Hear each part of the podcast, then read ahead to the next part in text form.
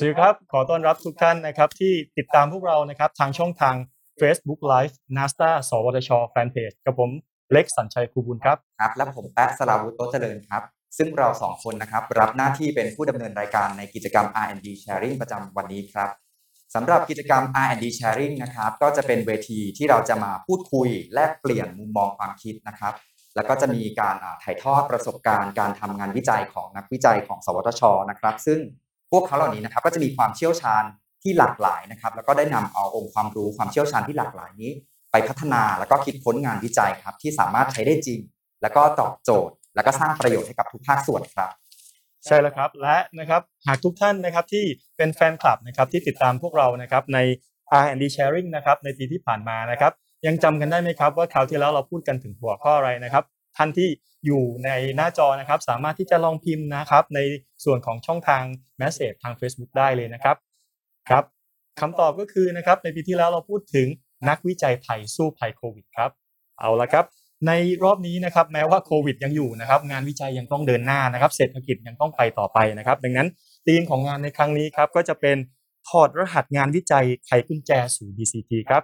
ซึ่งนะครับวาระนี้ถือเป็นวาระแห่งชาติที่สำคัญเป็นอย่างมากนะครับ ที่นักวิจัยของไทยเองนะครับ จากหลากหลายหน่วยงานได้ร่วมมือกันนะครับ เพื่อที่จะพัฒนาเศรษฐกิจนะครับ โดยใช้วิทยาศาสตร์เทคโนโลยี และนวัตกรรมนะครับ ซึ่งจะเป็นในหลากหลายสาขาด้วยกันนะครับ ไม่ว่าจะเป็นทางด้านการเกษตรนะครับ ซึ่งสำคัญมากๆต่อประเทศไทย อาหารสุขภาพนะครับ การแพทย์พลังงานวัสดุนะครับ และเคมีชีวภาพนะครับ รวมถึงในภาคส่วนของการท่องเที่ยวนะครับ แล้วก็เศรษฐกิจสร้างสรรค์นะครับ และนะครับความหลากหลายทางชีวภาพ และวัฒนธรรมของประเทศเราให้มีความเข้มแข็งมากยิ่งขึ้นนะครับ ซึ่งนะครับการใช้ความรู้เหล่านี้นะครับเพื่อที่จะใช้ในการพัฒนาเศรษฐกิจของประเทศเรา ให้มีการเติบโตนะครับ อย่างมีคุณภาพและก็ยั่งยืน สร้างความสามารถในการพึ่งพาตนเองนะครับ แล้วก็สร้างภูมิคุ้มกันให้กับประเทศนะครับ แม้ว่าจะอยู่ในภาวะที่เป็นวิกฤตต่างๆ ก็จะทำให้ประเทศของเราสามารถที่จะลุกขึ้นมาได้อย่างรวดเร็วครับครับใช่แล้วครับ สำหรับในปีนี้นะครับ ทุกท่านนะครับจะได้พบกับนักวิจัยของ สวทช ทั้งหมด 11 ท่านครับ ซึ่งพวกเขาเหล่านี้จะมาร่วมถอดรหัสนะครับ งานวิจัยไขกุญแจสู่ BCG นะครับ เราจะจัดกิจกรรมแบบนี้นะครับ ตลอดช่วงเดือนกรกฎาคมนะครับ ถึงสิงหาคมครับ เวลาประมาณ 10 โมงนะครับ ถึง 10 โมง 40 นะครับ ซึ่งช่องทางสามารถรับชมได้ทาง Facebook Fanpage NSTDA ขีดสวทช ครับ และสำหรับใครที่พลาดการรับชมสดนะครับ สามารถรับชมย้อนหลังนะครับ ได้ที่ทางอ่า Nasdaq Podcast นะครับที่แอปพลิเคชัน Spotify นะครับ แล้วก็ยังมีอีกหนึ่งช่องทางนะครับ นั่นก็คือช่องทาง Nasdaq อ่า Nasdaq YouTube นะครับขีด NSTDA ขีดอ่า NSTDA สวทช พิมพ์อ่าเข้าไปใน YouTube นะครับ แล้วก็พิมพ์คำว่า NSTDA ก็จะสามารถเจออ่าช่องทางนี้นะครับ สามารถไปรับชมกันได้ ใครที่กำลังรับชมนะครับ ไม่ว่าจะเป็นทางสดนะครับ พร้อมกับ เราในวันนี้เราณเวลา 10 โมง หรือจะรับชมย้อนหลังนะครับ สามารถแชร์นะครับ กดไลค์กดแชร์ กดติดตามกด Subscribe นะครับ เพื่อเป็นกำลังใจให้กับพวกเรานะครับ แล้วก็นักวิจัยของสวทช ได้ครับครับใช่แล้วครับก็หลาย ๆ ท่านนะครับที่รับชมอ่าจะมีหลายช่องทางเลยนะครับ ทั้งสดนะครับแล้วก็ย้อนหลังนะครับ แต่อยากให้อยู่เป็นกำลังใจให้กับพวกเรานะครับ ท่านใดที่ฟังอยู่คนเดียวส่งลิงก์ให้เพื่อนนะครับทำงานไปฟังไปนะครับเป็นความรู้ให้กับทุกท่านนะครับ และในช่วงเวลานี้นะครับก็น่าจะถึงเวลาแล้วที่ทุกท่านอยากจะทราบว่า รหัสแรกที่จะมาไขสู่ทางด้านของ BCG เนี่ยจะเป็นหัวข้อเกี่ยวกับอะไรนะครับ ซึ่งในวันนี้นะครับเราจะมาในหัวข้อของการอนุรักษ์พันธุ์ไม้ไทยนะครับ ด้วยเทคโนโลยีจีโนมนะครับว่านะครับเราจะสามารถนำองค์ความรู้นะครับที่ทางนักวิจัย สวทช ได้พัฒนาขึ้นมาเนี่ยเข้ามาในส่วนของการพัฒนาพันธุ์ไม้ได้อย่างไรบ้างนะครับ ซึ่งนะครับในธีมของ R&D Sharing นะครับต้องย้ำกันอีกครั้งหนึ่งนะครับว่า นักวิจัย สวทช เราทำงานวิจัยสู่การใช้ประโยชน์ได้จริงครับ ครับซึ่งในตอนนี้นะครับก็ต้องขอต้อนรับนะครับ ดรวิลันดาภูตคามนะครับ จากศูนย์โอมิกส์แห่งชาติของ สวทชนะครับ หรือดรนิดครับสวัสดีค่ะ สวัสดีครับสวัสดีครับขออนุญาตเรียกพี่นิดนะครับได้เลยซึ่งหลายๆท่านเนี่ยอาจจะทราบแล้วว่าพี่นิกเนี่ยก็ทำงานเกี่ยวกับเทคโนโลยีจีโนมนะครับอยากให้พี่นิกเล่าให้ผู้ชมนะครับ ฟังกันสักนิดหนึ่งว่าไอ้ตัวเทคโนโลยีจีโนมเนี่ยครับมันคืออะไรครับ แล้วมันมีความสำคัญอย่างไรครับได้เลยค่ะ ก็เทคโนโลยีจีโนมนะคะหลายๆ คนอาจจะเคยได้ยินบ้างแหละ แต่ว่าไม่ค่อยแน่ใจว่ามันคืออะไรกันแน่นะคะจีโนมเนี่ยก็คือข้อมูลสารพันธุกรรมนะคะที่อยู่ในเซลล์ของเราหรือว่าอาจจะคุ้นกับคำว่า DNA นะคะข้อมูลทางจีโนมเนี่ยทุกคนมีสิ่งมีชีวิตทุกอย่างมีหมดเลย ไม่ว่าจะเป็นสิ่งมีชีวิตตัวเล็กๆนะคะตั้งแต่ไวรัสย้ายไปจนถึงกระทั่งราแบคทีเรียสัตว์ แล้วก็มนุษย์เราเองนะคะ ข้อมูลทางจีโนมเนี่ยก็มีความสำคัญมันเป็นการบ่งบอกคล้ายๆเหมือนเป็นกับ แม่พิมพ์หรือว่า blueprint นะคะว่าสิ่งมีชีวิตนั้นๆจะมีหน้าตายังไงจะทำอะไรได้บ้าง ทีนี้เทคโนโลยีทางจีโนมก็เป็นเทคโนโลยีที่เกี่ยวข้องกับการค้นหาลำดับเบสของ DNA เหล่านี้แล้วก็เอามาใช้ประโยชน์ต่างๆ ได้อาจจะเดี๋ยวยกตัวอย่างง่ายๆนะคะ ที่เราอยู่ด้วยกันกับมันมา 2 ปีกว่าๆแล้วเนาะโคโรนาไวรัสนะก็มีสารพันธุกรรมนะคะในในกรณีของโคโรนาไวรัสเนี่ยจีโนมมันเป็น RNA ไม่ใช่ DNA แต่ว่าก็เป็นข้อมูลฐานจีโนมเหมือนกัน ตอนที่เราจะแบ่งแยกว่าเป็นสายพันธุ์หูฮั่นสมัยโบราณนะคะหรือว่าเป็นอัลฟาเบต้าเดลต้าปัจจุบันนี้เป็นโอมิครอน ก็ใช้ฐานข้อมูลจีโนม หรือว่าข้อมูล DNA ของไวรัสเนี่ยแหละค่ะที่เป็นที่เป็นตัวบอกว่าเป็นสายพันธุ์ไหน หรืออีกกรณีหนึ่งนะคะ ที่ทุกคนอาจจะเคยได้ยินเมื่อหลาย ๆ ปีที่แล้วที่แองเจลิน่าโจลีนะคะ ดาราฮอลลีวูดชื่อดังเลยเนี่ยทำการตรวจ DNA นะคะ เรามีฐานข้อมูลของมนุษย์อยู่นะคะ ฐานข้อมูล DNA ของมนุษย์อยู่ทำให้แองเจลิน่าเนี่ยตรวจได้ว่า เธอมี mutation หรือว่ามีการกลายพันธุ์ที่ยีนยีนหนึ่งที่อาจจะทำให้เธอเป็นมะเร็งเต้านมได้ เพราะว่าแองเจลิน่าเนี่ยเขากลัวมากว่าเขาจะเสียชีวิตอตอนที่เขายังอายุไม่เยอะเหมือนกับที่คุณแม่เขาเสียชีวิตจากมะเร็งเต้านมนะคะเขากลัวว่าลูกๆเขาจะต้องเติบโตมาโดยที่ไม่มีแม่ เขาก็เลยตรวจ DNA เขาแล้วก็เราเนี่ยก็ได้ใช้ข้อมูลจีโนมนี่แหละบ่งบอกว่าเอแองเจลิน่าเนี่ยมีโอกาสนะคะที่จะเป็นมะเร็งเต้านมเขาก็เลยตัดสินใจที่ ตัดเต้านมทั้งสองข้าง เพื่อเป็นการให้การป้องกันนะคะแล้วก็ตัดรังไข่ด้วย อันนี้ก็เป็นอีกทางหนึ่งที่เราสามารถใช้ข้อมูล DNA ฐานข้อมูล DNA หรือว่าข้อมูลจีโนมในชีวิตประจำวัน ทางการแพทย์ตอนนี้ก็ใช้เยอะเลยค่ะครับซึ่งน่าสนใจมากๆเลยครับ เพราะว่าอย่างที่พี่นิกได้เล่าให้เราฟังนะครับ ว่าจริง ๆ แล้วเนี่ยมันมันเป็นเรื่องใกล้ตัวมาก แล้วก็หลาย ๆ สถานการณ์เราคุ้นเคยกับมันแต่เราไม่รู้ว่ามันมันคือการใช้เทคโนโลยีจีโนมนะครับอย่างเช่นการสายพันธุ์ของโคโรนาไวรัสหรือ อย่างที่พี่นิกยกตัวอย่างครับ อย่างคุณแองเจลิน่าโจลี่เองนะครับ ทีนี้อ่าในโรคอื่นๆนะครับพี่นิกมันมันมันสามารถแบบว่า พอจะใช้เทคโนโลยีจีโนมเข้ามาแบบ อันนี้ได้ไหมครับ ได้ค่ะก็คืออาถ้าเรามีฐานข้อมูลของจีโนมของมนุษย์อยู่แล้วนะคะ เราก็จะทราบว่ายีนไหนเกี่ยวข้องกับการควบคุมระบบอะไรในร่างกายนะคะ ตอนนี้ก็มีเครื่องหมาย DNA หลาย ๆ เครื่องหมายเลยที่สามารถทำนาย การเกิดโรคในมนุษย์ได้นะคะ ไม่ว่าจะเป็นโรคเบาหวานนะคะ โรคมะเร็งต่างๆ โรคอัลไซเมอร์ คือตอนนี้หลาย ๆ คนก็อาจจะเริ่มเคยได้ยินแล้วว่ามีการตรวจ DNA เพื่อที่ทำนายว่าเราจะมีโอกาสเป็นโรคนั้นๆไหม อันนี้ก็แล้วแต่นะคะว่าใครอยากรู้หรือเปล่า ว่าตัวเองมีโอกาสจะเกิดโรคไหม แล้วก็มีการนำเข้ามาใช้ทางด้านการแพทย์เยอะด้วยนะคะ อย่างเช่นการ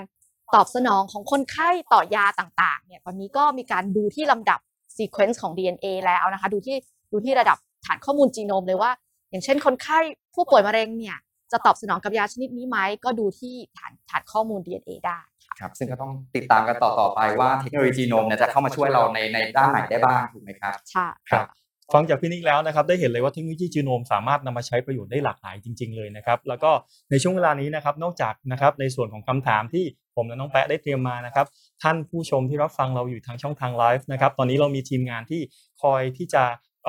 ในส่วนของรับคำถามเข้ามานะครับ เพื่อที่จะได้มีโอกาสพูดคุยกับพี่นิกของเราโดยตรงเลยนะครับ ดังนั้นหากท่านใดมีคำถามในช่วงเวลานี้นะครับรับฟังไปก็สามารถสอบถามเข้ามาได้นะครับ เราจะคัดเลือกคำถามเข้ามาถามแบบสดๆกันตรงนี้เลยนะครับ เข้าสู่ในส่วนของงานที่เข้าใกล้ในวันนี้มากขึ้นครับพี่นิกเราพูดถึงจีโนมแล้วนะครับ แล้วในปัจจุบันครับในทางด้านทางด้านการใช้ประโยชน์ทางด้านพันธุ์พืชเนี่ยเรานำไปใช้ประโยชน์อย่างไรบ้างครับ ค่ะตอนนี้นะคะเทคโนโลยีจีโนมก็เอาไปใช้เกี่ยวกับการปรับปรุงพันธุ์พืชเศรษฐกิจหลากหลายชนิดเลยนะคะ ทั้งไทยในต่างประเทศเอง ยกตัวอย่างนะคะ อย่างในประเทศไทยเองเนี่ยพืชเศรษฐกิจหลักๆ ก็คือข้าวนะคะทุกคนก็ทราบดีนะคะ ข้าวอ่าปั๊มน้ำมันยางพาราเนี่ยนะคะ อย่างยกตัวอย่างในกรณีของข้าวเนี่ยปกติในการปรับปรุงพันธุ์ใช่ไหมคะก็จะทำการปรับปรุงพันธุ์โดยการนำพ่อแม่พันธุ์ที่มีลักษณะดีๆอะข้าวลักษณะดีที่เราต้องการก็อย่างเช่นข้าวหอมอะ ข้าวที่ทนโรคนะคะ ทนแล้ง แล้วก็ทนน้ำท่วมในเวลาเดียวกันด้วย ทีนี้เนี่ยอาจจะทำอาจจะนำพ่อแม่พันธุ์ที่ทนโรคนะคะ พอทนโรคแม่ทนแล้ง ผสมกันลูกก็จะมีลักษณะที่ทนโรคและทนแล้ง แต่ว่าเราก็ไม่รู้ว่าลูกตัวไหนทนโรคและทนแล้งพร้อมๆกัน ก็ต้องเอาไปปลูกก่อน แล้วก็รอดูลักษณะนั้นนะคะ ทีนี้พอผ่านไปรอบหนึ่งได้ลูกที่ทนแรงอ่าทนโรคมาแล้ว อยากได้อ่าลูกที่ได้เมล็ดพันธุ์ข้าวหอมด้วย ก็ผสมอีกรอบหนึ่งนะคะ แล้วก็เลือกทำอย่างเงี้ย ไปหลาย ๆ รอบ ซึ่งมันเสียเวลามากเลยค่ะดครัรบเล็กครับคือมันใช้เวลาเป็นเป็นหลายปีอะอาจจะเป็นสิบสิบปีเลยด้วยซ้ำแต่ถ้าเราใช้เทคโนโลยีจีโนมเข้ามาช่วยนะคะ เรารู้อยู่แล้วว่า ถ้าเรามีฐานข้อมูลจีโนมข้าวเนี่ยเรารู้ว่ายีนไหนที่ทำให้ข้าวหอมนะคะ ยีนไหนที่ทำให้ข้าวทนโรค ยีนไหนที่ทำให้ข้าวทนแล้ง เราก็ใช้เครื่องหมาย DNA เนี่ยค่ะ ช่วยในการคัดเลือกเลยเราสามารถนำพ่อแม่พันธุ์ที่มีลักษณะดีๆต่าง ๆ เหล่านี้นะคะ ผสมกัน แล้วก็ปลูกลูกขึ้นมา ไม่จำเป็นต้องรอดูลักษณะทางกายภาพเลย เรียกได้ว่าตัดใบมานะคะ สกัด DNA ตรวจได้เดี๋ยวนั้นเลย ใช้ระยะเวลาเพียงแค่ไม่กี่ปี อาจจะปีหรือ 2 ปีนะคะ สามารถได้พันธุ์ข้าวสุดยอดพันธุ์ข้าวไทยที่แบบหอมมะลิด้วยนะคะ ทนแล้งทนโรค ทนแมลง ทนน้ำท่วมรวดเร็วย่นระยะเวลาการปรับปรุงพันธุ์ขึ้นเยอะนะคะ อย่างที่ศูนย์โอมิกแห่งชาติเองเนี่ยก็ได้ทำการค้นหาเครื่องหมายโมเลกุลที่สัมพันธ์กับ ความสูงของลำต้นปาล์มน้ำมันเนื่องจากเกษตรกรไทยนะคะอยากได้ปาล์มน้ำมันต้นเตี้ยเก็บเกี่ยวง่ายเนาะแล้วก็ระยะเวลาการเก็บเกี่ยวก็นานขึ้น เพราะว่าปาล์มไม่สูงเกิน เราก็ค้นหาแล้วก็ทำการค้นหาเครื่องหมาย DNA จากฐานข้อมูลจีโนมของปาล์มน้ำมันเนี่ยแหละค่ะว่ามียีนไหนที่ควบคุมความสูงอยู่ แล้วเราก็ได้เครื่องหมาย DNA ที่สามารถทำนายได้ว่าปาล์มน้ำมันต้นไหนเนี่ยน่าจะเป็นต้นเตี้ยนะคะ โดยที่ไม่ต้องรอ 5 ปี 10 ปีไม่ต้องรอดู ในฟิลในในแปลงปลูกนะคะย่นระยะเวลาการปรับปรุงพันธุ์ได้เยอะเลยค่ะน่าสนใจมากๆเลยนะครับ ในมิติของพืชเศรษฐกิจนะครับ ทั้งที่พี่นิกได้เล่าให้ฟังนะครับ ทั้งในส่วนของข้าวแล้วก็ปาล์มน้ำมันนะครับ สามารถนำมาใช้ลดกระบวนการลดระยะเวลาในเรื่องของกระบวนการที่จะอ่าทำให้เราสามารถได้ตัวของต้นพันธุ์ข้าวที่น่าน่ารับประทานทานโรค แล้วก็โตได้ไวและเช่นเดียวกันนะครับ ในส่วนของปาล์มน้ำมันก็ถือว่าเทคโนโลยีจีโนมเองสามารถนำมาใช้ในเรื่องของการกระตุ้นพืชเศรษฐกิจได้ดีทีเดียวเลยครับ แล้วอย่างเมื่อกี้นะครับ อาจจะเป็นพันธุ์พืชทั่วไปนะครับ อย่างอย่างพี่นิกอธิบายและเล่าให้เราฟังสักนิดนึงครับ กับการเอาเทคโนโลยีจีโนมเนี่ยมาใช้ในการอนุรักษ์พันธุ์ไม้ไทยครับ เพราะว่าประเทศไทยเราเนี่ยมีความหลากหลายทางชีวภาพสูงมากไม่ว่าจะเป็นเรื่องสัตว์เรื่องพืชอย่างนี้นะครับ อยากให้พี่นิกเล่าให้เราฟังสักนิดหนึ่งครับว่ามันมีพันธุ์ไม้อะไรบ้างที่ตอนนี้เราเอาเทคโนโลยีจีโนมเข้าไปแบบทำงานเข้าไปอนุรักษ์นะครับ ได้ค่ะอ่าก่อนพันธุ์ไม้ไทยนะคะ ต้องบอกว่าจริง ๆ แล้วเนี่ย เทคโนโลยีจีโนมมันใช้ได้กับสิ่งมีชีวิตทุกชนิดเลยเพราะอย่างที่นิกพูดตอนแรกนะคะว่าทุกชนิดพืชพืชสัตว์ยาราแบคทีเรียอะไรก็แล้วแต่ทุกคนมีจีโนมของตัวเองหมดนะคะถ้าเราทราบฐานข้อมูลจีโนมตรงนั้นเนี่ยเราสามารถนำข้อมูลตรงนั้นเนี่ยมาปรับใช้เพื่อไม่ว่าจะเป็นคัดเลือกพันธุ์หรือว่าดูความหลากหลายทางพันธุกรรมนะคะ ช่วยในการอนุรักษ์อย่างในกรณีของอพืชที่เราต้องการอนุรักษ์ในเมืองไทยเนี่ยก็จะเป็นโครงการที่ทางศูนย์โอมิกแห่งชาติมีนะคะ จะเป็นโครงการอนุรักษ์ พืชป่าชายเลนนะคะ หลายสิบชนิดเลยที่เราอ่ารวบรวมฐานข้อมูล ทางด้านจีโนมของพืชเหล่านี้นะคะ สร้างขึ้นมาเองบ้างรวบรวมจากที่อื่นบ้างนะคะเพื่อที่ว่าเราอยากจะรู้ว่าความหลากหลายทางพันธุกรรมที่มีอยู่ตอนนี้เนี่ยมีมากน้อยขนาดไหน เนื่องจากระดับความหลากหลายทางพันธุกรรมเนี่ยมีความสำคัญต่อการอยู่รอดของสปีชีส์นั้นๆมากๆนะคะเดี๋ยวเดี๋ยวขอยกตัวอย่างง่ายๆดีกว่าคนอาจจะนึกภาพไม่ออกว่าความหลากหลายทางพันธุกรรมมันแปลว่าอะไรอย่างเงี้ยเนาะ อ่าอย่างอย่างตัวอย่างคนแล้วกันนะคะใกล้ใกล้ตัวที่สุดอ่าอย่างคนเรามนุษย์เราเนี่ยก็มีความหลากหลายทางพันธุกรรมอยู่นะคะมนุษย์เรามีหลายเชื้อชาติเลยมีตั้งแต่อะอ่าคนขาวนะคะในยุโรปในอเมริกานะคะ คนเอเชียอะคนอเมริกาใต้นะคะลาติโนอย่างเงี้ยเนาะแล้วก็มีพวกอะ African นะคะทางด้านแอฟริกาแอฟริกาแอฟริกาใต้ ความหลากหลายของเชื้อชาติเนี่ยก็ช่วยให้มนุษย์เราสามารถอยู่รอดได้สมมุติว่าวันหนึ่งเกิดโรคร้ายแรงขึ้นมา ที่อาจจะตามโควิดมาอ่าแล้วโรคร้ายแรงนี้อาจจะมีกลุ่มคนบางเชื้อชาติที่แบบ sensitive กับโรคนี้เป็นพิเศษ อาจจะเสียชีวิตไปเยอะกว่ากว่ากลุ่มกลุ่มคนเชื้อชาติอื่น แต่ว่าอย่างน้อยๆมนุษย์เราก็ยังยังอยู่ต่อไปนะคะยังไม่สูญพันธุ์เพราะว่ามีบางเชื้อชาติยังอยู่รอด แต่ลองนึกภาพดูว่าถ้าเกิดสมมุติว่ามีอุกกาบาตชนโลกตู้มอะระเบิดนะคะขั้วโลกตั้งแต่ซีกโลกเหนือตายหมดเลยอะเหลือแต่มนุษย์เชื้อชาติที่อยู่ทางด้านทางด้านใต้แล้วเนี่ย แล้วเจอโรคซ้ำมาอีก แล้วบังเอิญว่าคนกลุ่มที่เหลืออยู่เนี่ยเซนซิทีฟกับโรคพวกนี้นะคะ เสียชีวิตไปอีก มนุษย์เราก็จะใกล้สูญพันธุ์เข้าไปอีก หรืออาจจะสูญพันธุ์ไปเลยก็ได้ อ่า อันนี้คือความหลากหลายทางพันธุกรรมมันสำคัญเนาะยิ่งมีความหลากหลายเท่าไหร่โอกาสที่เราจะอยู่รอดเวลาเจอกับสภาพแวดล้อมที่ไม่พึงประสงค์ อย่างเช่นเกิดโรค เกิดอุณหภูมิสูงเป็นพิเศษ หรือว่าเกิดน้ำท่วมอะไรเงี้ยโอกาสที่เราจะอยู่รอดจะมีเยอะขึ้นนะคะ ถ้าเทียบกับป่าชายเลนเนี่ยอุกกาบาตก็เหมือน เหมือนมนุษย์เราเนี่ยแหละที่เราไปทำลายมัน ก็คือการทำลายป่าชายเลนตัดไปซะเยอะอะไรอย่างเงี้ยค่ะ ความหลากหลายทางพันธุกรรมของเขาก็เหลือน้อยลง โอกาสที่เขาจะอยู่รอด ในอนาคตเนี่ยก็จะมีน้อยลงนะคะแต่ว่าข่าวดีก็คือเราสามารถนำเทคโนโลยีจีโนมเนี่ยเข้ามาช่วยในการประเมินได้ว่าความหลากหลายทางพันธุกรรมที่เหลืออยู่เนี่ย สูงต่ำขนาดไหน เราควรจะโฟกัส หรือว่าควรจะอนุรักษ์สปีชีส์ไหนเป็นพิเศษก่อนหรือเปล่านะคะ ครับซึ่งน่าสนใจมากๆเลยนะครับ เพราะว่าอย่างอย่างที่พี่นิกเล่าเมื่อสักครู่นี้เห็นภาพชัดเจนเลย อย่างที่บอกว่าความหลากหลายยิ่งเยอะเราเราเรายิ่งรู้ว่ากลุ่มไหนเซนซิทีฟแบบไหนอะไรเงี้ยถูกต้องไหมครับทีนี้ครับอยากให้พี่นิกช่วยเล่าแรงบันดาลใจได้ไหมครับ ว่าอะไรในการจุดประกายให้การทำวิจัยครั้งนี้ครับ ที่ทำกับเทคโนโลยีโนมอะอ่ามีมีแรงบันดาลใจอะไรทำไมถึงแบบมาจับ ทำอะไรเรื่องนี้ครับได้ค่ะก็คือเทคโนโลยีจีโนมจริงๆก็มีมานานแล้วนะคะ แต่ว่าอาจจะเป็นเรื่องที่ทุกคนคิดว่ามันอยู่ไกลตัวจับต้องไม่ได้การประยุกต์หลัก ๆ เลยแรกๆนี่ก็จะเป็นเกี่ยวกับการแพทย์ก่อนเนาะก็คือเอามาใช้เกี่ยวกับมนุษย์เรานะคะ ดูเรื่องอการรักษาโรค ดูเรื่องการทำนายการเกิดโรคนะคะ หลังจากนั้นก็เอามาประยุกต์ใช้กับพืชเศรษฐกิจ ก็ดูการปรับปรุงพันธุ์หลาย ๆ อย่างนะคะ ไม่ว่าจะเป็นอย่างที่บอกไปแล้วข้าวปาล์มน้ำมันยางพารานะคะ แล้วก็ยังมีพืชอีกหลายชนิดเลยพืชสวนครัวพืชอะไรอย่างเงี้ยก็ปรับปรุงพันธุ์ได้ด้วยเทคโนโลยีจีโนมทั้งนั้นนะคะแตงกวามะเขือเทศแตงโมเมลอนอะไรอย่างเงี้ยหลังจากนั้นเราก็คิดกันว่าจริง ๆ แล้วเทคโนโลยีจีโนมเนี่ยมันกว้างมากเนื่องจากว่าสิ่งมีชีวิตทุกอย่างมีจีโนมหมดเลย เราสามารถที่จะเอามาประยุกต์ใช้ตอบโจทย์อื่น ๆ ได้ที่ไม่ใช่ทางเศรษฐกิจหรือทางการแพทย์นะคะ เราก็เลยเริ่มมองเกี่ยวกับการอนุรักษ์ ประกอบกับว่านักวิจัยจากทางกรมทรัพยากรทางทะเลและชายฝั่งเองเนี่ยก็ได้ติดต่อที่ห้องปฏิบัติการวิจัยจีโนมนะคะทีมวิจัยจีโนมิกของเราที่ศูนย์โอมิกแห่งชาติสทชเข้ามาด้วย ว่าอยากจะให้ช่วยนำเทคโนโลยีจีโนมที่เรามีอยู่เนี่ยมาดูว่าจะช่วยเกี่ยวกับการอนุรักษ์พืชป่าชายเลนได้มากน้อยขนาดไหน เพราะว่าป่าชายเลนในเมืองไทยเองเนี่ยก็โดนทำลายไปค่อนข้างเยอะทีเดียวเลยนะคะ ก็คือไม่ใช่แค่เมืองไทยหรอกที่จริงทั่วโลกเลยป่าชายเลนทั่วโลกเนี่ย สิบยี่สิบปีที่ผ่านมานี่หายไปเกินครึ่งแล้วนะคะครับไม่ไม่น่าเชื่อเลยก็คือ เราต้องพยายามอนุรักษ์มันไว้แล้วล่ะตอนนี้ไม่งั้นอีกหน่อย มันถ้ามันเริ่มสูญพันธุ์ไปแล้วมันเอากลับคืนมาไม่ได้แล้วนะคะ เราก็เลยคุยกับทางนักวิจัยทางทชว่า เราอยากที่จะสร้าง เนื่องจากว่าพืชป่าชายเลนเนี่ย พืชบางชนิดเนี่ยเกิดขึ้นเฉพาะแถบ Southeast Asia เท่านั้นแถบบ้านเราอะนะคะ ไม่ได้มีทั่วโลกเป็นพืชที่ค่อนข้างจะจำเพาะกับประเทศไทยนะคะ เพราะฉะนั้นก็จะไม่มีนักวิจัยต่างประเทศศึกษาเยอะมาก เราอาจจะต้องทำการสร้างฐานข้อมูลจีโนมขึ้นมาเอง อันนี้เราก็มีโครงการนะคะสร้างฐานข้อมูลจีโนมของพืชป่าชายเลนทั้งหมด 15 ชนิด ก็จะเป็นพวกกลุ่มโปรงแดงโปรงอ่าโปรงขาวนะคะโปรงหมูมีกลุ่มอ่าพังกาถั่วขาวถั่วขาวถั่วดำนะคะลำแพนลำแพนหิน มีหลาย ๆ ชนิดที่กำลังจะสูญพันธุ์อย่างเช่น พวกอ่าหลุมพอทะเลนะคะหงอนไก่ใบเล็กอ่าหลังจากที่เรา ทำการ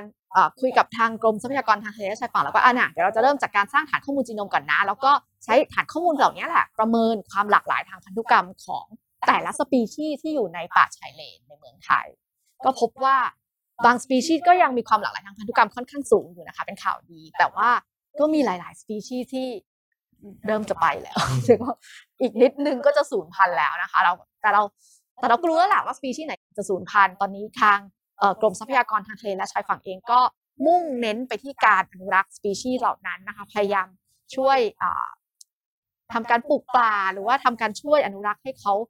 อยู่ต่อไปได้ เพื่อที่ว่าความหลากหลายทางชีวภาพของประเทศไทยเองก็จะยังได้สูงอยู่เหมือนเดิมด้วยค่ะครับก็หลังจากที่ได้ฟังแรงบันดาลใจจากพี่นิกนะครับก็จะเห็นเลยว่าในส่วนของการอ่าทำงานวิจัยทางด้านป่าชายเลนนั้นนะครับ ค่อนข้างมองถึง ระบบนิเวศชายฝั่งที่มีความสำคัญเป็นอย่างมากเลยทีเดียวนะครับ ดังนั้นการใช้เทคโนโลยีทางด้านจีโนมเนี่ยก็ทำให้ทราบเลยเลยว่าสายพันธุ์ไหนที่เขายังโอเคอยู่ สายพันธุ์ไหนที่ดูแล้ว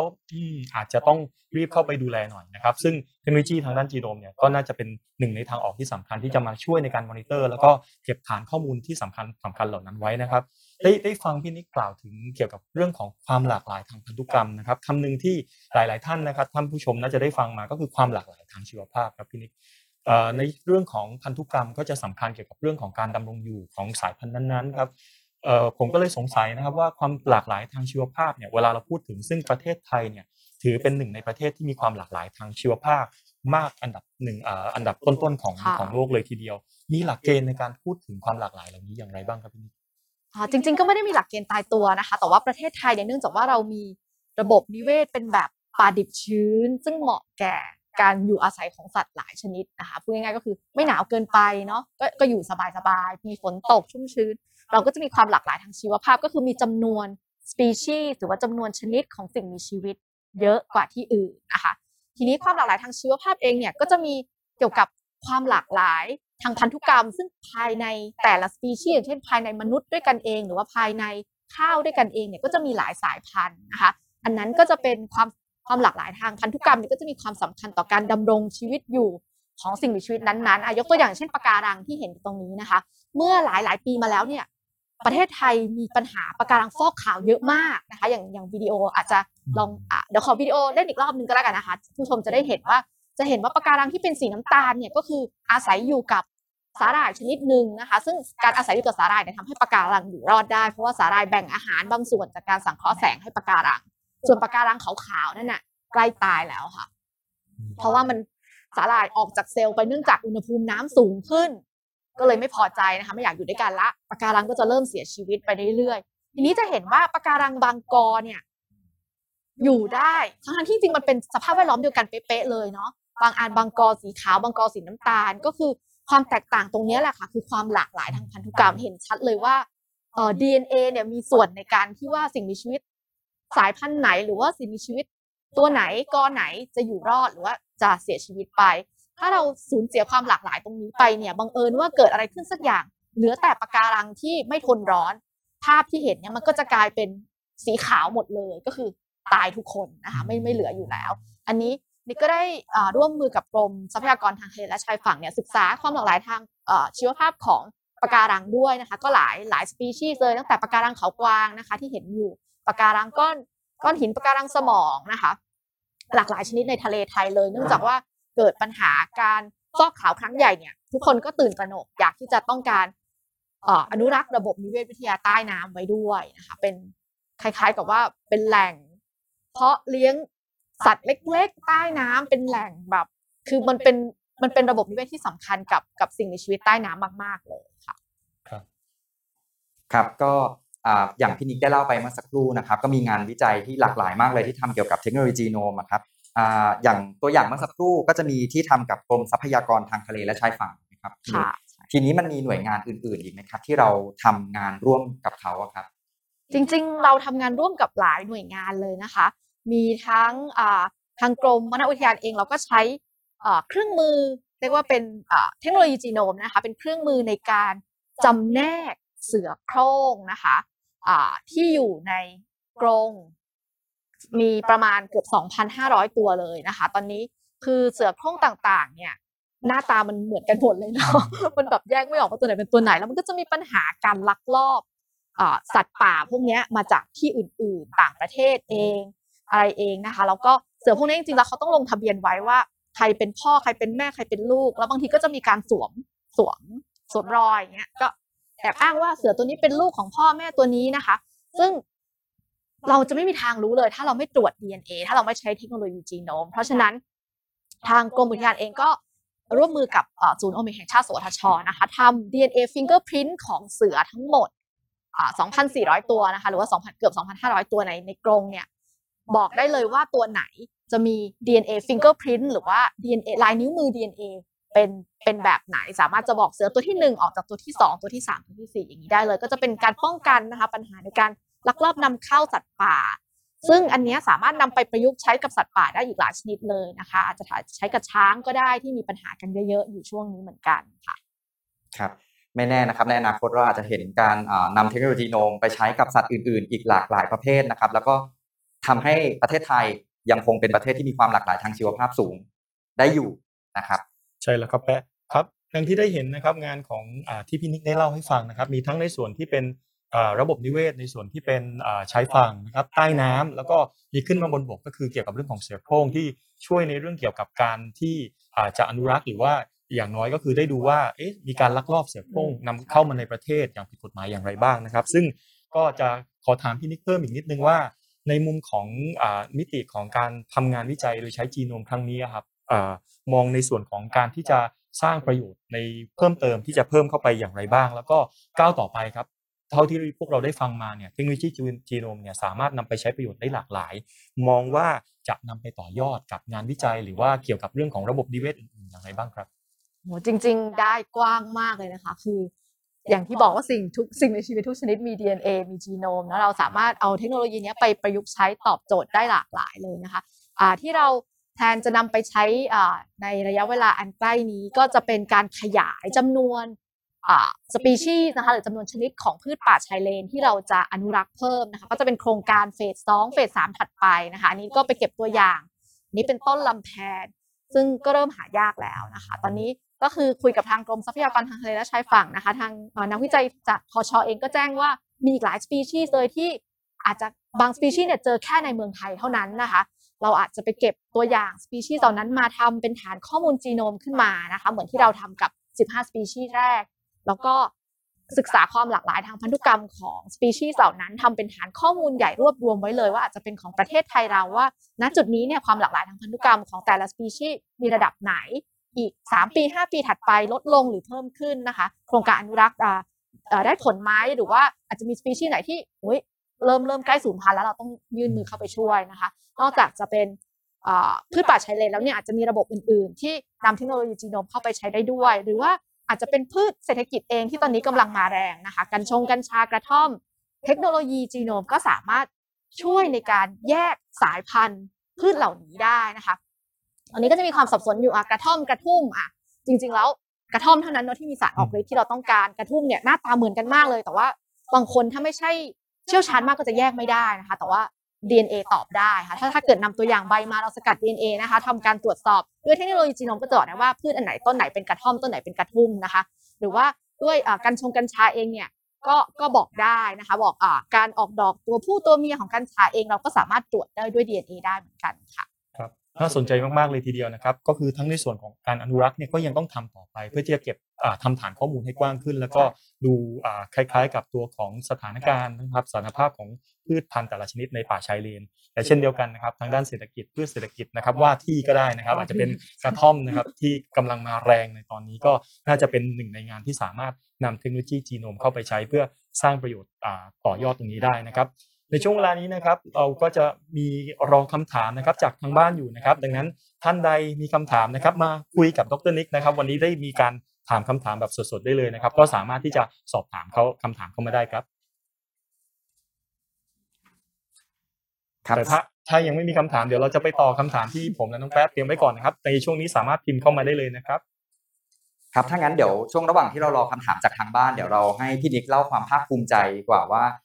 การที่พี่นิกเนี่ยเป็นนักวิจัยไทย แล้วก็เอาความรู้ความเชี่ยวชาญนะครับ ไปสนับสนุนแล้วก็ช่วยอนุรักษ์พันไม้อะครับมีความภาคภูมิใจยังไงบ้างครับ ให้พี่นิกเล่าให้ทางบ้านฟังนิดนึงครับจริง ๆ ทั้งทีมวิจัยจีโนมิกเลยนะคะ ที่ศูนย์อวแห่งชาติเราก็ดีใจที่เราได้เป็นส่วนหนึ่งในการอนุรักษ์ไม่ว่าจะเป็นพืชป่าชายเลนนะคะหรือว่าระบบนิเวศใต้ท้องทะเลอย่างปะการัง เพราะว่าหลายๆ คนอาจจะนึกไม่ถึงว่าเทคโนโลยีจีโนมเนี่ยนำไปใช้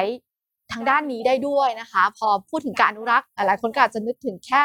การเอ่ออาจจะเป็นเนอร์เซอรี่ตัวอ่อนปะการัง แล้วก็นำกลับไปปลูกในทะเลนะคะ แต่ว่าจริง ๆ แล้วเนี่ยการที่จะคัดเลือกกอปะการังที่มาเป็นพ่อพันธุ์แม่พันธุ์เพื่อจะนำไปกลับไปปลูกในทะเลเนี่ยก็เป็นเรื่องสำคัญนะคะ เพราะว่าอย่างที่ทอชอเองประสบปัญหา รอบที่แล้วก็คือว่าต้นเอ่อกิ่งกิ่งปะการังที่นำมาเป็นแม่พันธุ์เนี่ยปรากฏว่าเป็นกิ่งที่ไม่ได้ทนร้อน พอนำกลับไปปลูกในท้องทะเลแล้วเกิดปรากฏการณ์อุณหภูมิน้ำทะเลสูงขึ้นเนี่ยก็ปรากฏว่าตายตายยกหมู่เลยนะคะตายเกิน 80%เพราะฉะนั้นเราควรที่จะใช้เทคโนโลยีจีโนมเนี่ยคัดเลือกพ่อแม่พันธุ์ก่อนว่าเอกอไหนนะที่มีโอกาสจะรอดถ้าเกิดการอุณหภูมิถ้าเกิดอุณหภูมิน้ำทะเลสูงขึ้นอีกนะคะ แล้วก็นำอ่าเรียกว่ายังไงอะเลือกพ่อแม่พันธุ์ให้มันหลากหลายเพราะว่าเราจะได้ไม่ไปคัดเลือกเขาให้อยู่แต่แบบ แบบเดียวเนี่ยเนาะก็จะได้มีความหลากหลายของสายพันธุ์ปะการังนะคะ เพื่อนำกลับไปอนุรักษ์ป่ากงกลางก็เช่นกันนะคะก็ต้องคัดเลือกพ่อแม่กิ่งพันธุ์ที่จะนำไปปักชำเพื่อที่จะนำไปปักปลูกคืนปลูกป่าคืนด้วย ให้มีความหลากหลายอยู่แล้วด้วย ตั้งแต่แรกค่ะครับผมก็เป็นมุมมองของความภาคภูมิใจที่ได้มีโอกาสในการที่จะนำองค์ความรู้ทางด้านจีโนมถูกไหมครับไปใช้ในเรื่องของอย่างน้อยปะการังฟอกขาวก็เห็นเป็นตัวอย่างที่ชัดเจนว่า จีโนมค่อนข้างมีบทบาทที่สำคัญเลยทีเดียวนะครับ ตอนนี้เริ่มมีคำถามจากทางบ้านมาแล้วครับพี่นิกครับ มีคำถามนะครับมาว่านะครับเทคโนโลยีจีโนมนะครับคือการปรับปรุงพันธุ์พืชข้าวเนี่ยมีมีการนำมาใช้ปรับปรุงพันธุ์พืชข้าวสายพันธุ์อะไรบ้าง อันอันนี้คำคือเป็นการปรับปรุงพันธุ์พืชได้ได้ด้วยถูกใช่ไหมใช่ไหมครับ ใช่ครับค่ะ ก็จะถ้านิกจำไม่ผิดนะคะทางศูนย์พันธุวิศวกรรมและเทคโนโลยีชีวภาพแห่งชาติหรือว่าไบโอเทคนะคะได้ปรับปรุงพันธุ์ข้าวด้วยเทคโนโลยีจีโนมเนี่ย น่าจะเป็นพันธุ์กข50หรือ51เนี่ยค่ะแต่แต่จริงๆมีอีกหลายพันเลยนี่อาจจะจำชื่อได้ไม่หมดนะคะ เดี๋ยวยังไงอาจจะเอ่อเดี๋ยวจะให้ทีมงานค้นหาชื่อที่เป๊ะๆแล้วก็พิมพ์ไว้ในกล่องคำตอบแล้วกันนะคะ จะได้ไม่พลาดแต่ว่าไบโอเทคได้ได้มีการปล่อยพันธุ์ข้าวหลายสายพันธุ์เลยนะคะ บางพันธุ์ก็มีชื่อเพราะๆด้วยแต่แต่บางเอิญว่านิกจำชื่อไม่เป๊ะเท่าไหร่เลยเลยไม่อยากไม่อยากพูดชื่อผิดแต่เดี๋ยวเดี๋ยวพิมพ์ให้ค่ะมีหลายพันธุ์เลยค่ะที่ที่ทางสวทชเอง ใช้เทคโนโลยีทางจีโนมในการปรับปรุงพันธุ์นะคะ แล้วก็ปล่อยได้ได้ทำการเอาปลูกในแปลงจริงแล้วด้วยนะคะ แล้วก็น่าจะกระจายให้กับอ่าชาวบ้านเกษตรกรชาวนาไปปลูกจริงแล้วด้วยค่ะถามเพิ่มจากคำถามเมื่อกี้ครับพี่นิกครับเหมือนพอได้ยินคำว่าปรับปรุงพันธุ์พืชอะไรเนะครับ ก็จะมีสองอีกคำหนึ่งที่เด้งขึ้นมาอ่าที่อ่าผุดขึ้นมานะครับ ก็คือคำว่า GMO ครับพี่นิกดังนั้นเทคโนโลยีจีโนมกับ GMO ครับเขาต่างกันยังไงเขาเหมือนกันยังไงครับ คือเทคโนโลยีจีโนมนะคะจะสามารถนำมาใช้ในการปรับปรุงพันธุ์ช่วยในการปรับปรุงพันธุ์พืชช่วยในการคัดเลือกพันธุ์ได้ด้วย หรือจะเอาไปทำ GMO หรือว่า genetically modified organism ก็ก็ได้ด้วยนะคะ ทีนี้สิ่งที่นิกพูดถึงเป็นหลักเนี่ยจะไม่ใช่ GMO จะเป็นแค่การใช้เครื่องหมาย DNA ช่วยในการทำนายลักษณะมากกว่า กรณีนี้จะคล้ายๆ กับที่แองเจลิน่าโจลีใช้เครื่องหมาย DNA ตรวจดูว่า ธอจะมีโอกาสเป็นมะเร็งเต้านมไหมนะคะ เราก็จะใช้เครื่องหมาย DNA ตรวจดูว่าข้าวต้นเนี้ยมีโอกาสที่จะเป็นข้าวพันธุ์หอมไหม จะเป็นข้าวทนโรคไหม จะเป็นข้าวทนแมลงไหม จะเป็นข้าวทนน้ำท่วมไหมอย่างเงี้ยค่ะ ใช้คล้าย ๆ กัน จะไม่ได้ไปดัดแปลงอะไรในจีโนมข้าว เพราะว่าตอนนี้อ่าการดัดแปลงพันธุกรรมพืชก็ยังไม่ไม่เป็นที่ยอมรับในไทยเท่าไหร่นะคะ ครับผมก็จากที่พี่นิกได้เล่าให้ฟังนะครับ ดังนั้นย้ำนะครับจีโนมนะครับเป็นเกี่ยวกับเรื่องของการปรับปรุงนะครับ แต่ GMO เนี่ยนะครับใช้การดัดแปลงในส่วนพันธุกรรมดังนั้นจีโนมนะครับก็น่าจะเป็นเทคโนโลยีที่ค่อนข้างน่าสนใจ แล้วก็สามารถนำไปใช้ประโยชน์ได้หลากหลายในประเทศไทยเลยทีเดียวครับครับในช่วงเวลานี้มีคำถามจากทางบ้านเพิ่มเติมในส่วนใดสามารถที่จะพิมพ์กันเข้ามาได้เลยนะครับ อันนี้ผมจะมีคำถามช่วงที่รออยู่นะครับคำถามที่อยากถามพี่นิกจากฟังมานะครับ ที่ได้ฟังมาเนี่ย นอกจากในเวลาเราพูดถึงตัวของอตัวของสายพันธุ์ของสิ่งมีชีวิตทั้งหลายครับ เราจะพบว่าก็จะมีข่าวของสายพันธุ์ของสิ่งมีชีวิตที่หายไปนะครับ ก็คือสูญพันธุ์ไปกับนะครับในประเทศไทยเราจะเห็นว่าประเทศไทยเป็นประเทศที่มีการค้นพบสายพันธุ์ใหม่ๆอยู่เรื่อยๆครับพี่นิกดังนั้นเทคโนโลยีจีโนมครับกับการที่สายพันธุ์ที่หายไปพี่นิกก็ได้เล่าให้ฟังว่าสามารถมาช่วยดูความหลากหลาย แล้วก็อาจจะป้องกันการสูญพันธุ์ได้ แล้วสายพันธุ์ใหม่ๆนะครับพี่นิกเขาเขาเกิดขึ้นมาใหม่ หรือว่าเขามีอยู่แล้วแล้ว เรายังมีองค์ความรู้ไม่มากเพียงพอที่จะรู้ว่าความจริงแล้วเขาเป็นอีกสายพันธุ์หนึ่งครับอ่าจริง ๆก็ได้ทั้งสองกรณีนะคะ อาจจะมีอยู่แล้ว หรืออาจจะเกิดขึ้นมาใหม่จากการเขาเรียกว่า hybridization หรือว่ารวมกันของสายพันธุ์เอ่อหรือว่า species ที่มีอยู่แล้วก็ได้นะคะ เกิดเป็นไฮบริดขึ้นมาอืมเกิดได้ทั้งสองกรณีเลย แต่สายพันธุ์หรือว่าสิ่งมีชีวิต species ที่มีอยู่แล้วในเมืองไทยแล้วยังไม่เคยมีใครค้นพบก็เป็นไปได้เพราะว่าความหลากหลายของเราค่อนข้างสูง แล้วบางทีเขาอยู่ในที่ที่ เราไม่ได้เข้าไปอะมันอยู่ในที่อาจจะอยู่ในถ้ำนะคะ อยู่ใต้ทะเลลึกๆ อะไรอย่างเงี้ยที่เราไปไม่ถึงนะคะอะก็จะมีการค้นพบใหม่ขึ้นมา ส่วนอ่าในการสูญพันธุ์อย่างที่เอ่อเล็กพูดนะคะว่าเออเราก็ช่วยใช้ความเอ่อความหลากหลายทางพันธุกรรมเนี่ยช่วยช่วยดูได้ว่ามันใกล้จะสูญพันธุ์หรือยัง ถ้าใกล้แล้วก็อาจจะยื่นมือเข้าไปช่วยอนุรักษ์นะคะ ส่วนการพบสปีชีส์ใหม่เนี่ยจริง ๆ DNA เนี่ยมีส่วนช่วยในการเอ่อจำแนก สปีชีส์ได้อย่างมาก ๆ เลยนะคะ เมื่อก่อนเนี่ยเราจำแนกสปีชีส์ด้วยลักษณะภายนอกหรือว่า morphology ใช่ไหมคะ แต่หลัง ๆ มาเนี่ยก็เริ่มมีการใช้อ่าฐานข้อมูล DNA หรือฐานข้อมูลจีโนมในการช่วยจำแนกแล้ว มันก็จะ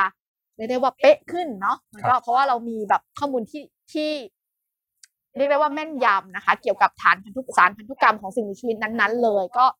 การจำแนกสปีชีส์ก็อาจจะถูกต้องมากขึ้นหลังๆ มาเนี่ยเอ่อ taxonomist หรือว่านัก จำแนกสปีชีส์ก็จะใช้ข้อมูลทาง DNA ช่วยในการจำแนกสปีชีส์มากขึ้นค่ะ ครับผมและนะครับจากคำถามที่อ่าท่านผู้ชมนะครับได้เมื่อกี้ได้ฝากไว้นะครับพี่นิกแล้วก็ได้มีทางเจ้าหน้าที่มาช่วยตอบแล้วนะครับว่าพันธุ์ข้าวนะครับที่ทางตัวของสวทช ได้พัฒนาขึ้นมานะครับ ก็จะเป็นมีสายพันธุ์ข้าวหอมชลสิทธิ์ครับอ่าข้าวเหนียวธัญซิรินครับข้าวหอมนาคาข้าวหอมจินดา และก็ข้าวหอมสยามนะครับชื่ออันนี้พอทุกอันชื่อไพเราะมากชื่อน่ารับประทาน มากๆนะครับ ขอขอบคุณสำหรับอ่าข้อมูลในส่วนนี้นะครับ แล้วก็ย้อนกลับไปที่คำตอบที่พี่นิกได้พูดถึงนะครับ ก็คือในเรื่องของการที่ใช้เทคโนโลยีจีโนมเนี่ยนอกจากเรื่องของการป้องกันในเรื่องของการที่จะอ่าไม่อ่าช่วยในเรื่องของไม่ให้เกิดการสูญพันธุ์ในพืชบางชนิดแล้วก็ในเรื่องของการใช้ในอย่างน้อย identify ตัวของสปีชีส์ใหม่ๆนะครับใช่สายพันธุ์ใหม่ๆ เทคโนโลยีจีโนมก็เข้าไปมีบทบาทสำคัญได้เช่นเดียวกันนะครับครับ ก่อนที่จะหมดเวลาจากลากันไป อยากให้พี่นิก ช่วยฝากอะไรสักนิดนึงไหมครับ ให้กับผู้ชมที่ฟังอยู่อะครับ ค่ะก็ถึงแม้ว่าเทคโนโลยีจีโนมนะคะจะช่วยในการอนุรักษ์พืชป่าชายเลนหรือว่าระบบนิเวศต่างๆ ใต้ท้องทะเลได้ แต่ว่าปัจจัยที่สำคัญเลยก็คือมนุษย์เราเนี่ยนะคะ ต้องไม่ไปทำลายเขาตั้งแต่แรกก็อยากจะฝากให้ทุกคนช่วยอนุรักษ์นะคะ สิ่งแวดล้อมเหล่านี้จะได้อยู่กับเราไปถึงรุ่นลูกรุ่นหลานนะคะ แล้วก็อย่างที่ ได้ยินกันวันนี้นะคะว่าเทคโนโลยีจีโนมมีการประยุกต์ใช้ได้หลากหลายมาก ๆ เลย ถ้าสมมุติว่าท่านผู้ฟังท่านใดเนี่ยเกิดมีคำถามหรือว่า เอ๊ะ สงสัยว่าสิ่งที่ฉันอยากรู้เนี่ยจะตอบได้ด้วยเทคโนโลยีจีโนมไหมนะคะ ก็ติดต่อเรามาได้นะคะที่ศูนย์โอมิกแห่งชาติ สวทช เดี๋ยวจะมีการทิ้งข้อมูลไว้ให้นะคะในเอ่อ message box ข้างล่างละกันเนาะว่าติดต่อเราได้ยังไงนะคะเผื่อใครอาจจะมีคำถามสงสัยว่าอยากแยกสายพันธุ์ จะใช้เทคโนโลยีจีโนมแยกได้ไหมนะคะ หรือว่าอยากจะตรวจสอบสปีชีส์ใหม่ๆ หรืออะไรก็แล้วแต่นะคะ ที่คิดว่าเทคโนโลยีจีโนมจะช่วยตอบได้ก็ติดต่อเข้ามาได้เลยค่ะครับถือว่าวันนี้ก็น่าสนใจมากๆเลยครับเกี่ยวกับการเข้ามารู้เข้าใจเกี่ยวกับเทคโนโลยีจีโนมนะครับอย่างที่พี่นิกได้เล่าให้เราฟังนะครับว่าประเทศไทยเรามีความหลากหลายทางชีวภาพสูงมากครับ ซึ่งเทคโนโลยีโนมตัวเนี้ยครับก็จะเข้ามาช่วยในการอนุรักษ์ทั้งพันธุ์พืช พันธุ์ไม้ แล้วก็อ่าพันธุ์พันธุ์สัตว์ได้ด้วยถูกไหมครับใช่ครับ แล้วก็ในช่วงเวลานี้ขอสั้นๆครับมีคำถามเข้ามาแบบด่วนเลยทีเดียวนะครับ ซึ่งตอนนี้เราใกล้จะหมดเวลาแล้วนะครับ แต่ว่าขอแบบถามสั้นๆ และตอบสั้นๆครับว่าในปัจจุบันมีการใช้เทคโนโลยีของการเพาะเลี้ยงเนื้อเยื่อครับแล้วถ้าเราเพาะเลี้ยงเนื้อเยื่อแล้วไปปลูกตามธรรมชาติ มันจะส่งผลให้ความหลากหลายของพืชสายพันธุ์นั้นนะลดลงหรือเปล่าครับพี่นิกครับอ่าถ้า เป็นการเพาะเลี้ยงเนื้อเยื่อส่วนใหญ่จะเป็น clonal นะคะ clonal ก็แปลว่า DNA เหมือนกันเกือบเป๊ะๆเลย ก็อาจจะลดความหลากหลายทางพันธุกรรมลงได้ แต่ส่วนใหญ่ที่นี่เข้าใจคือการเพาะเลี้ยงเนื้อเยื่อเนี่ยจะเป็นการปลูกเพื่อทางเศรษฐกิจมากกว่า เพราะว่าเรามีพันธุ์ที่ดีอยู่แล้ว เราอยากจะได้แต่พันธุ์แบบเนี้ยเพื่อที่มันจะได้ออกลูกออกออกลูกใหญ่ ๆ ผลไม้หวานๆนะคะ ก็คือก็โอเค ก็ อ่าได้แหละนึกว่าก็ก็ปลูกเพื่อการค้าไป แต่ว่าในเชิงการปลูกป่าหรือว่าการอนุรักษ์เนี่ยถ้าเป็นมาจากทิชชู culture เนี่ยก็ความหลากหลายมันก็จะไม่เยอะมากค่ะอย่างที่บอกว่าอย่างการปลูกปะการังหรือการปลูกเอ่อป่าชายเลนเนี่ยก็ต้องต้องกาต้องต้องต้องเริ่มคิดก่อนว่าไอ้ต้นกิ่งพ่อพันธุ์แม่พันธุ์ที่เราจะเอามาใช้อะเนาะต้องต้องมีความหลากหลายอยู่ระดับหนึ่งจะเหมือนกันเป๊ะๆแบบทำทิชชู culture เนี่ยก็ก็อาจจะไม่ดีสำหรับความหลากหลายทาง ทางพันธุกรรมในในอนาคตอะค่ะครับดังนั้นโดยสรุปคร่าวๆนะครับก็เป็นเทคโนโลยีที่ใช้ในเชิงของเศรษฐกิจเป็นหลักแล้วกัน ก็คือเน้นการขยายพันธุ์สายพันธุ์ที่ดีอยู่แล้วครับ ขอบคุณครับพี่นิกครับครับสำหรับวันนี้นะครับต้องขอขอบคุณนะครับพี่นิกนะครับหรือดรวิลันดาภูตคามนะครับจากศูนย์โอมิกแห่งชาติสวทชนะครับที่มาร่วมถอดรหัสไขกุญแจการทำงานวิของนักวิจัยไทยนะครับ ก็ได้อ่าเรียกว่าได้ความรู้ความเข้าใจแล้วก็เห็นภาพของเทคโนโลยีโนมกันชัดเจนมากยิ่งขึ้นนะครับ ซึ่ง สิ่งนี้ครับก็ทำให้เราได้เห็นนะครับว่านักวิจัยของ สวทช เราเองเนี่ยก็คือทำงานวิจัยสู่การใช้ประโยชน์ได้จริงนะครับกต้องครับคือสิ่งที่เราพยายามย้ำนะครับ ดังนั้นนะครับอยากไม่อยากพลาดสาระดีๆในเกี่ยวกับเรื่องของงานวิจัยจาก สวทช สู่การนำไปใช้ประโยชน์นะครับ เรายังมีอีก 10 ครั้งต่อจากนี้นะครับ ซึ่งครั้งถัดไปนะครับ เราจะพบกันวันพรุ่งนี้นะครับ ย้ำนะครับ วันพฤหัสบดีที่ 21 กรกฎาคมนะครับ กับนะครับธีมของการถอดรหัสงานวิจัยไขกุญแจสู่ BCG นะครับ ซึ่ง ในหัวข้อของวันพรุ่งนี้นะครับ เราจะได้พบกับหัวข้อเปปไทด์และโปรตีนเพื่อประโยชน์เชิงการเกษตรและการแพทย์นะครับ โดยเราจะพบกับดรสิทธิรักษ์รอยตระกูลนะครับ ห้ามพลาดเด็ดขาดนะครับ สาระดีๆ ที่จะตามมาให้พวกเราได้ท่านผู้ชมทุกท่านนะครับ ได้รับติดตามรับชมรับฟังกันครับ และนะครับในส่วนของทีมงานนะครับ เราพยายามนำเสนอข้อมูลเกี่ยวกับ R&D sharing นะครับ ในส่วนของการนำเอาวิทยาศาสตร์นะครับ เทคโนโลยีและนวัตกรรมนะครับ ที่ จะเน้นนะครับในเรื่องของการทำน้อยแต่ได้มากนะครับ ให้กับทั้งในส่วนของสินค้าแล้วก็บริการนะครับ แล้วก็ในทุกๆ ครั้งนะครับ ย้ำนะครับ เราจะพบกันนะครับ สามารถที่จะพบกันนะครับ ได้ทุกวันพุธและพฤหัสนะครับ ตลอดเดือนอ่าเดือนนี้นะครับกรกฎาคมจนถึงสิงหาคมนะครับ เวลา 10นาฬิกา40 นาทีนะครับ ซึ่งช่องทางที่จะเจอกันสดๆ ก็คือเป็น Facebook Live นะครับ NASDA สวทช Fanpage นะครับ และการรับชมย้อนหลังนะครับ ผ่านช่องทาง YouTube และ NASDA Podcast นะครับวันนี้นะครับพวกเรา 3 คนนะครับขอขอบคุณนะครับท่านผู้ฟังทุกท่านนะครับที่อยู่กับพวกเรามาตลอดนะครับ ก็ขอขอขอขอบคุณทุกท่านอีกครั้งหนึ่งแล้วก็ขอสวัสดีทุกท่านอ่าไว้หน้าที่นี้สวัสดีครับ สวัสดีค่ะ